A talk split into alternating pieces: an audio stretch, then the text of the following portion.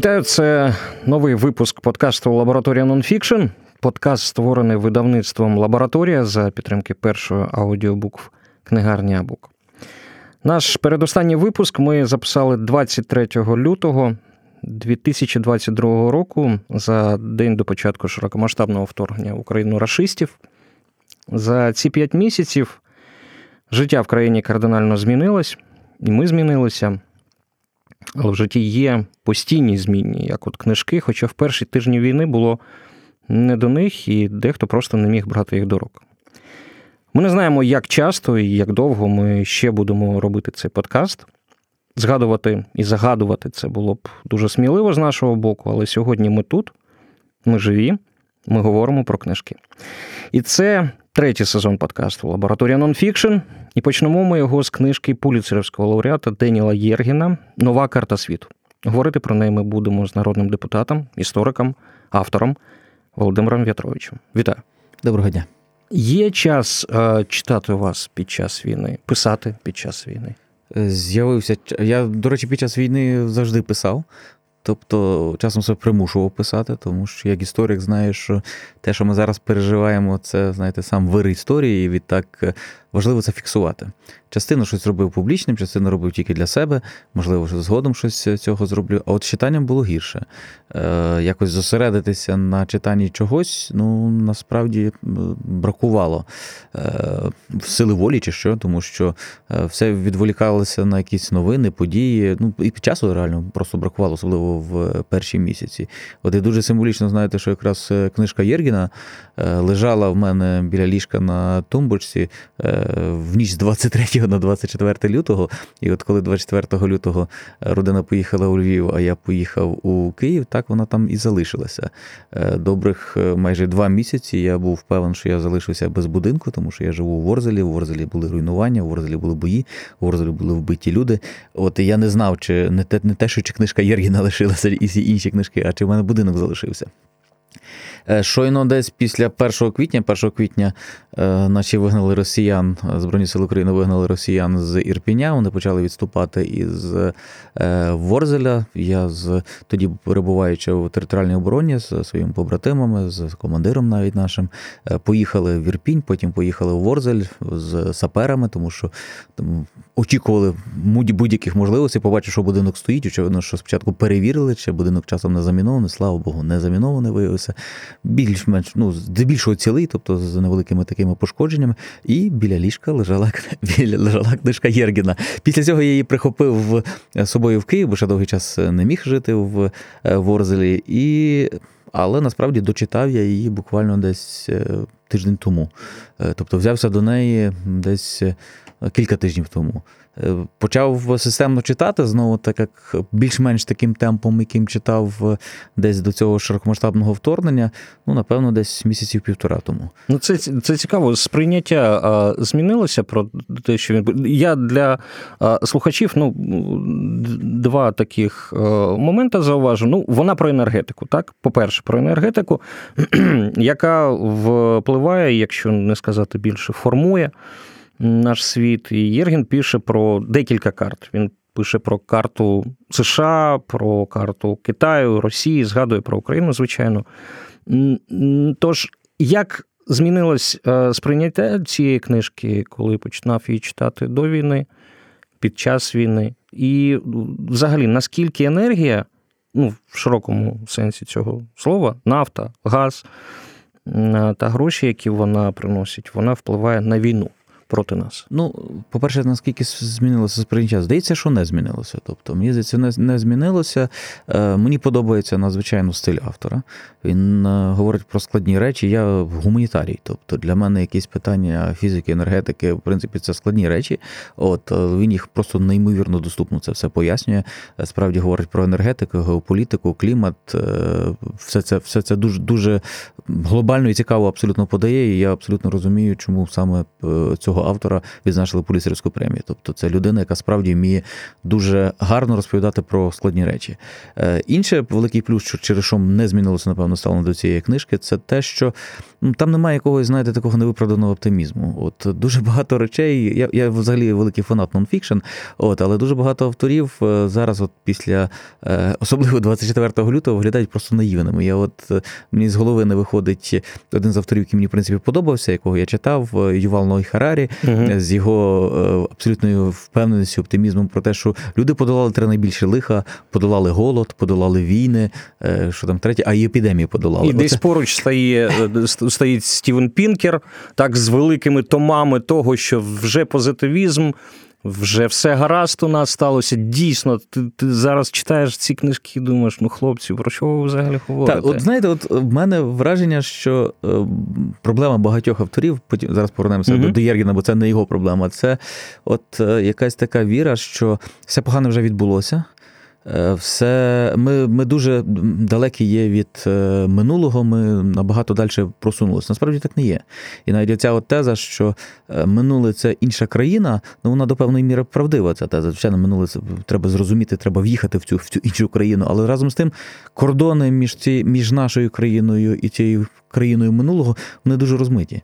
От І один з серйозних таких, мені здається, наслідків, принаймні особисто для мене, як для історика, як для людини, яка опинилася в всіх цих подіях, це після масового вторгнення Росії, масштабного вторгнення Росії, це розуміння того, що ну минулого дуже багато сьогодення. Воно воно нікуди не втекло. Ці всі звірства, ну вони нічим не відрізняються від того, що робилося там 70, 80, 100 років тому. Тобто е, все це все це показало, що ну ми занадто самовпевнені були в собі. Ми занадто впевнені, що от е, в 21 столітті такого не може бути. А чому не може бути? А що а що кардинально змінилося в, в людях, в людині порівняно з 20 століттям, крім того, що людина отримала тільки ще додаткові засоби ще для реалізації додаткових звірств. Різно мова йде про якийсь сам розвиток техніки і так далі. Тому ще раз повертаючись до переоцінки, є є певні автори, щодо яких я скептично зараз е, ставлюся, хоч вони мені подобалися через їхній надмірний оптимізм. Але Єрген ні. Єрген в нього немає там такого надмірного оптимізму, можливо. І немає разом з тим якогось песимізму, просто якийсь такий, ну, часом суворий, але реалізм. Тобто, де він розповідає про те, наскільки багато справді в світі вирішується боротьбою просто за доступ до джерел але, енергії. Але він все все одно е, залишається заручником цього тренду, коли ковід змінив світ. Е, кліматичні питання змінили світ, вони далі будуть формувати ставлення до до енергетики. Можливо, це так і і є. Але оце, оцей тренд, такий, ну такі попсовий наратив, так стосовно е, саме цих питань, він присутній. Це не говорить про те, що це погано. Ну так, він такий. Як на мене, як на мене, його тези про е, зміни ставлені до клімату, е, як те, що змінює політику і навіть геополітику, ну вони досить переконливі. Тобто угу. я зараз не беруся сперечатися, наскільки справді е, варто говорити про загрозу тих змін клімату, тому що знову таки я не фахівець в тому.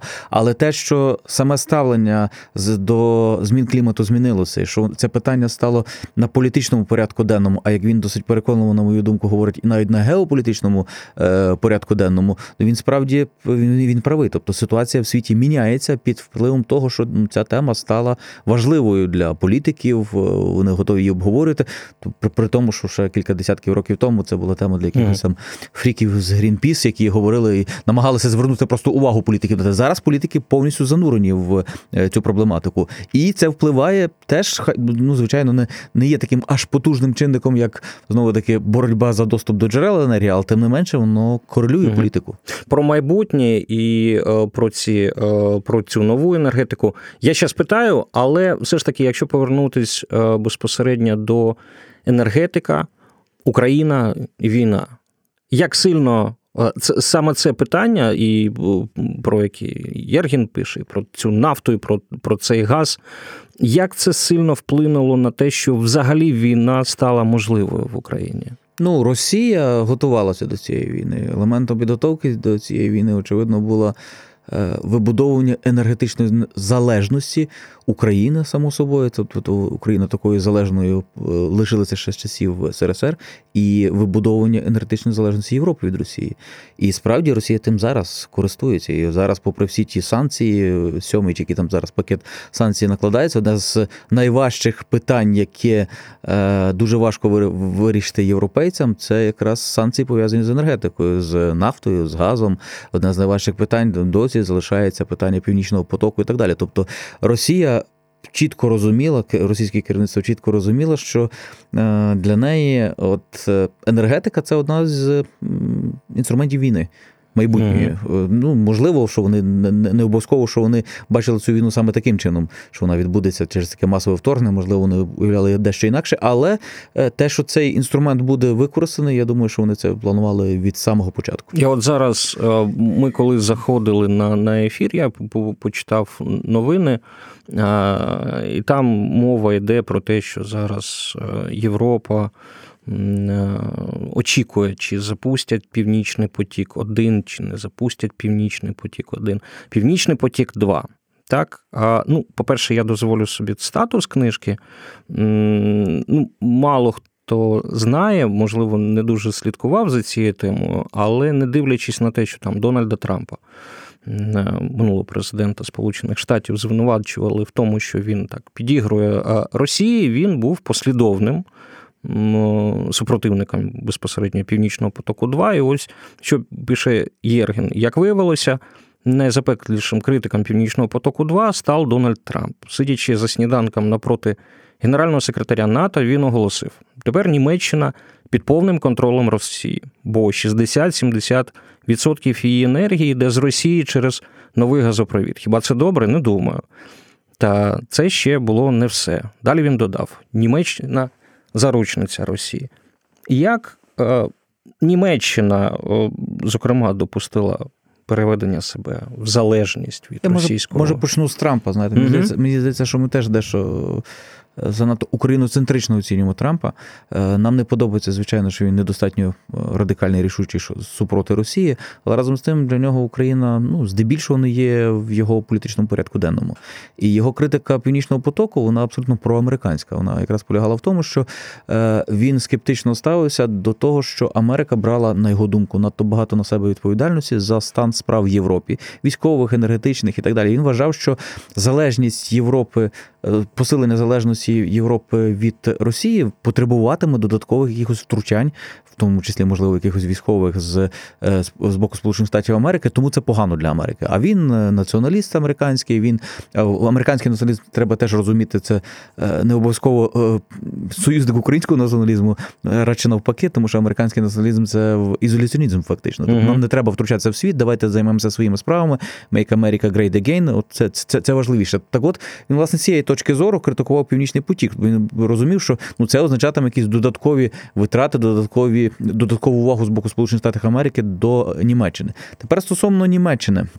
Мене враження, е, це вже питання не тільки про північний північний потік і взагалі стосунки між Німеччиною і Росією, що це вже питання не не тільки не тільки енергетики чи навіть політики, в цьому якась є ну, знаю, соціопсихологія, чи що якась зламаність німців по відношенню до росіян, як можливо, одна з травм е, Другої світової війни, е, тому що їхня поведінка ну реально нагадує поведінку жертви яка досі боїться того, е, хто вчинив над нею е, насильство. Е, тому якісь дуже дивні тези, які постійно лунали, що ми не будемо надавати зброю Україні, тому що вона буде використовуватися проти Росії, а ми знищили Росію в роки Другої світової війни. Слава Богу, це вже теза не актуальна, але тим не менше вона була mm на порядку денному досить активно. Тому абсолютно оце от нерозуміння якоїсь російської загрози. І ця сліпота щодо російської загрози призвела до того, що Росії дуже легко було штовхнути Німеччину в площину, ну це просто бізнес. Нічого важливого. Це навіть не політика, це навіть не геополітика, це просто бізнес. uh От і е, очевидно, що е, власне такі настрої панували довгий час в німецькому суспільстві. Відтак панували в е, німецькому політикумі, і Росія цим скористалася. Зараз мені здається, ситуація міняється. Ситуація міняється швидше в німецькому суспільстві, яке починає тиснути на німецький політикум. І ті самі політики, які власне кричали, що вони в жодному випадку не будуть давати зброю Україні, тому що. Щоб ця зброя не була використана проти братів mm-hmm. росіян, вони вже поміняли свою позицію, тому що німецьке суспільство поступово поступово починає мінятися. І я думаю, що так само поступово входить, доходить все-таки до прозріння, що бізнес з Росією це завжди не тільки бізнес. Санкційний режим, і е, про це також йдеться в книжці, і е, Іран, і Близький Схід. І зараз ми опинились в ситуації, коли, ну, можна так сказати, чому Рейгану вдалося свого часу перекрити цей е, вентиль для Радянського Союзу з, з нафтою, з газом. А зараз е, західному світу чогось не вдається це зробити. І Росія, вона з одного боку продовжує продавати нафту і газ в менших обсягах, але за більшу ціну. Тож вони е, мають е, ці, як в тому анекдоті, 3%, так, і вони за ці 3% з нами воюють, нас вбивають і вибудовують якусь нову політику в світі. Ну, Мені здається, це в першу чергу через е, зовсім інше покоління політиків, які зараз е, домінують в Європейському Союзі, в першу чергу. Е, це покоління політиків-бюрократів, тобто політиків, які ставали на чолі своїх держав, урядів, поступово спинаючи цією бюрократичною драбиною, роблячи все як треба, не роблячи щось надзвичайного. Тобто, це от будеш правильно робити АБВГД, і відповідно дійдеш до букви Я, коли ти раптом опинишся прем'єром. Тобто саме саме таке покоління зараз здебільшого керує Європейським Союзом. Е, і це далеко не покоління Рейгана. Рейган це так так чи інакше людина, яка пройшла через е, зокрема покоління тих людей, які пройшли через Другу світову війну. Вона його не особливо не особливо зачепила, тим, але mm-hmm. тим, тим не менше теж його зачепила. Відтак, ну в нього був оцей от е, якийсь войовничий настрій, готовність воювати. В буквальному навіть значенні воювати зі зброєю в руках. Серед теперішніх політиків фактично ну, готових відповісти на такий задиркуватий тон Путіна, ну був хіба Джонсон. Тобто, знову таки, теж такий антисистемний трошки політик, трошки хуліган з точки зору політичної. Через це, напевно, його не дуже сприймали в рідній Британії, краще сприймали в Україні. Але власне ця його хуліганська така натура, вона і дозволила зробити його одним з тих, хто ну, готовий був відповісти на виклик Путіна. Інші, на жаль, е, Макрон, Шольц, ну вони. Досі вважають, що можна говорити про з Путіном про якісь дотримання якихось рамок, якихось угод, якихось домовленостей, е, вирішити питання по телефону і так далі. Тобто вони ну вони сформовані цією бюрократичною mm-hmm. машиною. Вони вважають, що Путін такий самий, але Путін інший. Путін е, з іншою системою, системи КГБ, де насильство це окей, де можна вбивати громадян іншої держави на території е, цієї держави. Він це робив, і він за він за це ніколи не був покараний в, в, в повній мірі. Відтак е, Путін виглядає в в цій системі тим, хто ну, задає тон. Е, зараз ну, мені здається, що власне була дотепер позиція Джонсона почала міняти е, цю mm ситуацію. І дещо інакше, все-таки, я порівняно з цими євробюрократами, є позиція Байдена. Все-таки він більш ну, готовий. Ну, до... Здається, а до речі, це ну, це міф, чи це дійсно так є, що. Там, де є великі поклади нафти і газу, там все ж таки більше диктатури.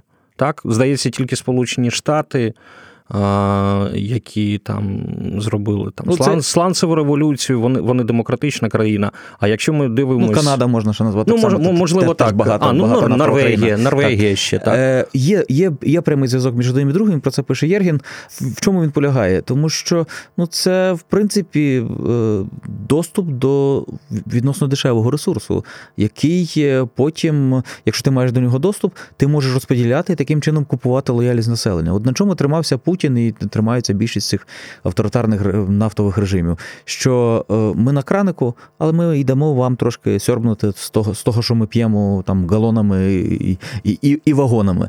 Е, і це ну інший суспільний договір, ніж демократичний, але він для багатьох людей влаштовує. Тобто, окей, нам не треба якоїсь там додаткової відповідальності, у нас не буде якоїсь додаткової свободи, але ми знаємо, що з того, що ви там з нашої землі націдите е, цієї нафти, очевидно, перепаде щось і нам. Тобто, це ну ну, дуже проста така схема. І, до речі, на на, на цьому будувалася більшість якихось цих авторитарних ще ще імперій.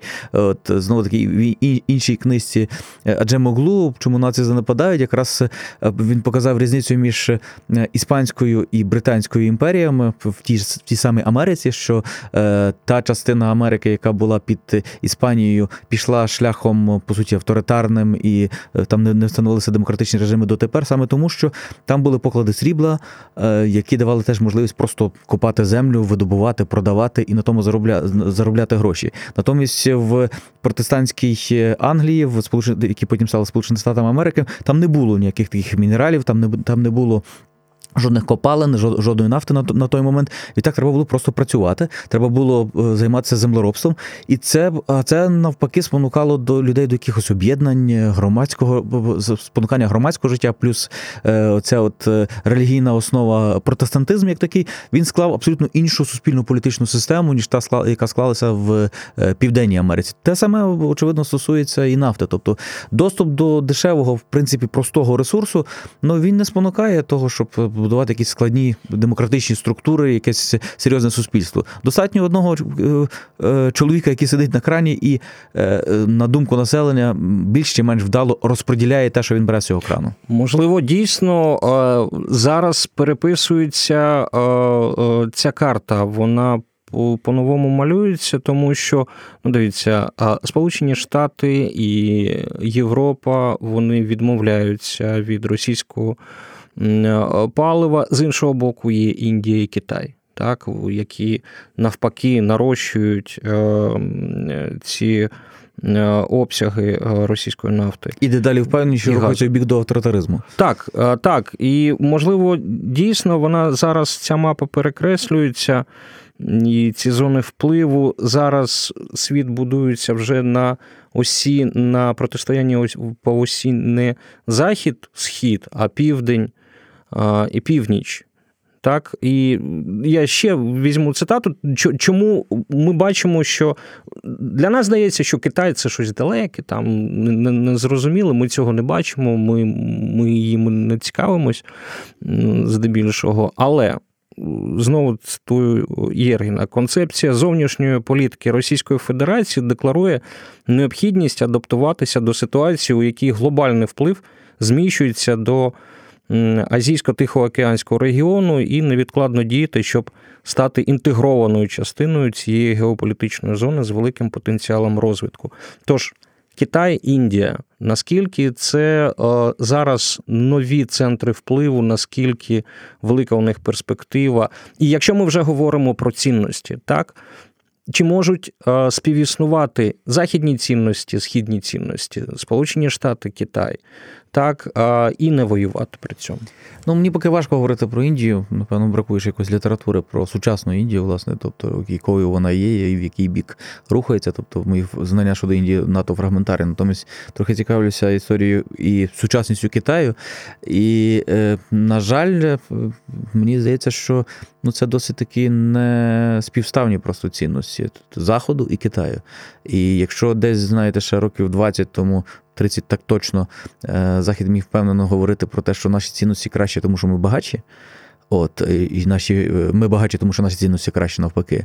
То зараз е, цей аргумент вже не спрацьовує, тому що Китай е, стає дедалі багатшою країною, Китай стає дедалі більш впливовою країною, при тому, що сповідує протилежні, абсолютно авторитарні цінності, які нібито лягають на ну, тверду основу їхньої ментальності, mm ментальності конфуціанської ментальності, яка власне набагато більш колективістська, ніж індивідуалістична. От і це справді дуже серйозний виклик, який кинув розвинуто зараз е, е, цій західній цивілізації. От Дуже багато книжок виходило, продовжує виходить, чому Захід перемагає, чому Захід там найуспішніша е, цивілізація. Так от, власне, до недавна це звучало дуже впевнено. Зараз дедалі менш впевнено звучить, тому що, попри абсолютно авторитарні якісь моделі будівництва, попри те, що там, слухайте, концтабори в.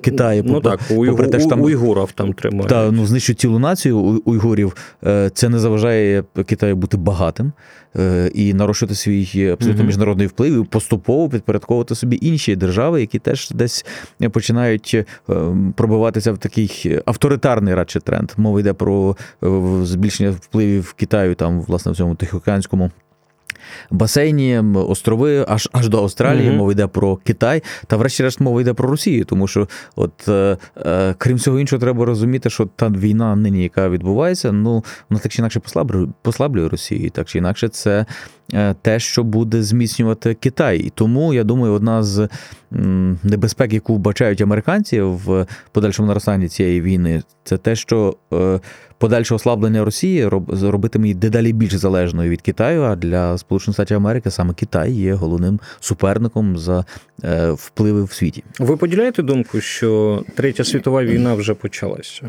Я думаю, що так. А за що це Третя світова війна. Як завжди, за вирішальні впливи на весь світ, ну, глобальні впливи. Тому і Друга світова, і Перша світова була. Тобто, мова не йде про якісь е, локальні е, вирішення якихось локальних, локальних питань. Для Росії Україна це не локальна проблема. Для Росії Україна це.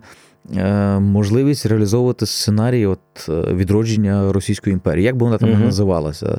Чи вона колись називалася власна імперія, чи потім Совєтський Союз, чи я просто Російська хочу, Федерація? Так, я, я просто хочу зрозуміти, хто проти кого воює.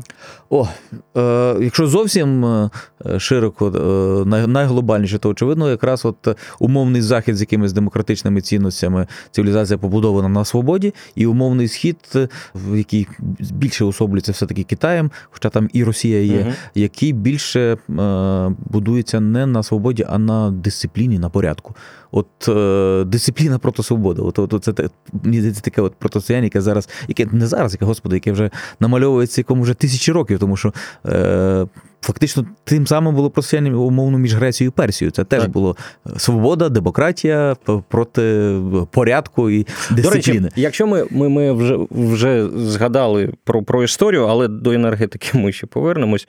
Де Україна на цьому західному шляху о, звернула не туди? Ой, глибоко досить можна сказати. Ну, по-перше, обставини, які е, склалися в Україні, штовхали її в бік до Сходу, тому що так Україна починалася радше як західна цивілізація, тому що Русь це типове західне, в першу чергу, якесь е, утворення. Е, але після монгольської навали фактично цей е, шлях е, до заходу було зірвано. Е, далі, очевидно, це е, перебування в складі Речі Посполиту, це знову таки це радше західний шлях, але очевидно, що те, що сталося в результаті е, козацького повстання Хмельницького, 1654 рік, е, Переяславська угода, е, яка Хмельницьким сприймалася зовсім по-інакшому, ніж вона, ніж наслідки, до яких вона mm-hmm. привела. Тобто не військовий союз, вона виявилася власне серйозним політичним і геополітичним сувом України в бік до е, Сходу, так от саме тоді, десь е, з кінця 17-го, протягом цього 18 століття, Україна поступово стає частиною Російської імперії. А відтак, от, власне, цих всіх східних е, е, якихось моделей, попри те, що сама Росія ніби тоді ще оголошувала себе, що вона стає частиною Європи, але так по суті mm-hmm. вона такою ніколи і не стала. Е, І натомість затягала Україну в світ східну модель. Е, Очевидно, що СРСР. СРСР це східна модель. Очевидно, що тільки після знову таки 91-го року були ну почали наростати спроби знову таки відмежуватися від цих якихось східних моделей е, в бік до заходу. Хоча вони були дуже впевнені. Ну, згадайте 20 років незалежності України. Е, це багатовекторність, е, побоювання щодо співпраці з НАТО і з Європейським Союзом. Ну це теж призвело до того, що ми, на відміну від країн Балтії, інших якихось посткомуністичних країн, опинилися за бортом НАТО. НАТО.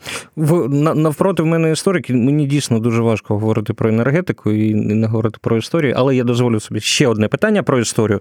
І знову повернемось до енергетики. Путін використовує історію. А Він її фальшує, він її він гвалтує. Він гвалтує її, так. Ось я хотів спитати, щоб ми зафіксували це так, як там вони кажуть, в граніті, так, де він помиляється, де він бреше. Всюди. Всюди. По відношенню тобто, до України. Вся його, вся його вся, ну, е, ключова е, теза, яка звучить від Путіна, яка є основою його війни проти України, це не існує окремого українського народу. От з цієї тези випливає все. Якщо не існує окремого українського народу, значить ті, хто себе чомусь називають українцями, вони нацисти, а значить їх можна знищувати. Якщо не існує окремого українського народу, значить українська держава це непорозуміння, яке придумали десь на заході, скористалися слабкістю Росії, і шматок Росії назвали Україною.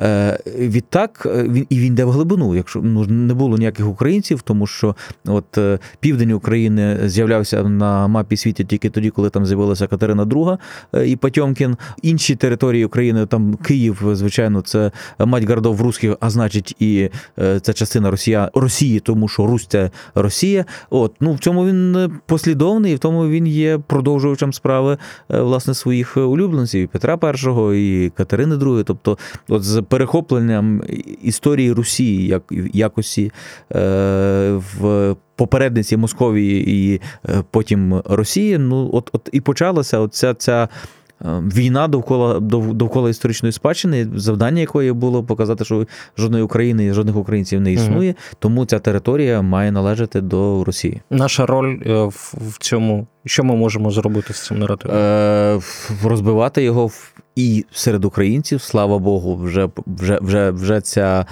Позиція дедалі менше має е, впливи на українське суспільство, дедалі більше українців розуміють небезпеку в тому числі фізичну небезпеку від цих тез про один народ. От, але нам ще дуже багато роботи для того, щоб пояснити uh-huh. заходу. Тобто, заходу зараз, завдяки цим подіям останніх місяців, завзятості, завзятості боротьби українців за свою незалежність, нарешті починає розуміти, да, здається, такі ті українці не росіяни.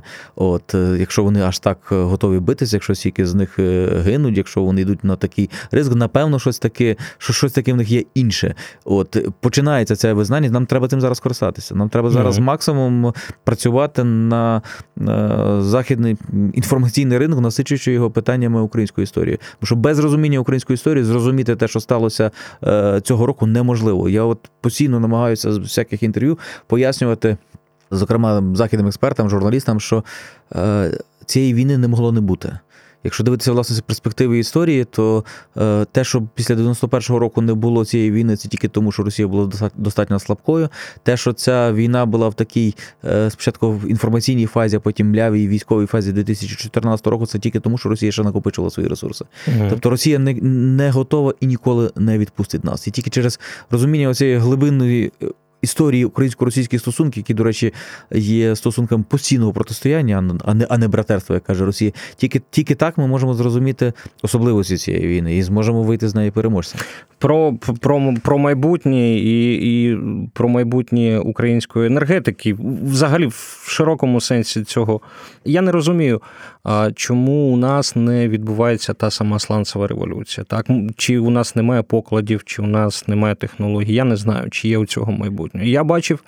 Чи є по... зацікавленість деяких політиків, що ми продовжили залишатися залежними так. від інших держав? На жаль, і таке. Тому що я знаю, що коли тільки була якась інформація, я не знаю, наскільки вона достовірна, очевидно, що тут потрібно спеціалістів перевіряти про те, що десь здається на Львівщині мої рідні були якісь ймовірні поклади е, в Сланцеві, от е, нафти. Е, зразу було піднято людей на місцях з протестами про те, що, не дай Боже, якоїсь там розробки чи навіть розвідки, тому що це буде екологічна катастрофа. Ми не маємо права цього робити. Тобто я переконаний, що так буду, що, що буду намагатися гратися з тим, щоб Україна залишалася енергетично залежною. Але є те, від чого ми не відійдемо. Так, це зелена енергетика, це вітер, це сонце, це гідроенергетика, атомна енергетика, яка дає нам здається, більш ніж 70-75, здається, відсотків електрики у нас саме з атомки, але це теж треба перевіряти. Тож, яке майбутнє у нас після нашої перемоги, і в цьому питанні загалом, чи можемо ми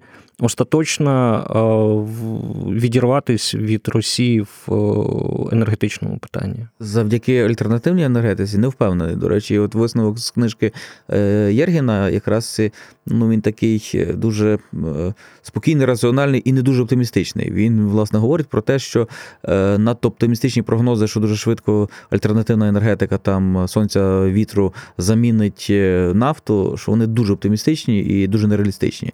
Він це розглядає як важливий додаткове джерело енергетики, яке з'являється на порядку денному, скажімо так, енергетики, але ще на його думку, ще не швидко стане таким, що замінить власне ці ці класичні джерела енергетики. Ну так тобто, він говорить тобто, там епоха нафти ще далеко не пройшла. Так, він, він говорить, ну там десь 30-50 років ще так, так, ще так. буде. Мені це. сподобався розділ, де він говорить про е, електромобілі, тому що mm зараз, от буквально особливо з перспективи кількох кількомісячної проблеми з е, в Україні, е, дизелем і бензином.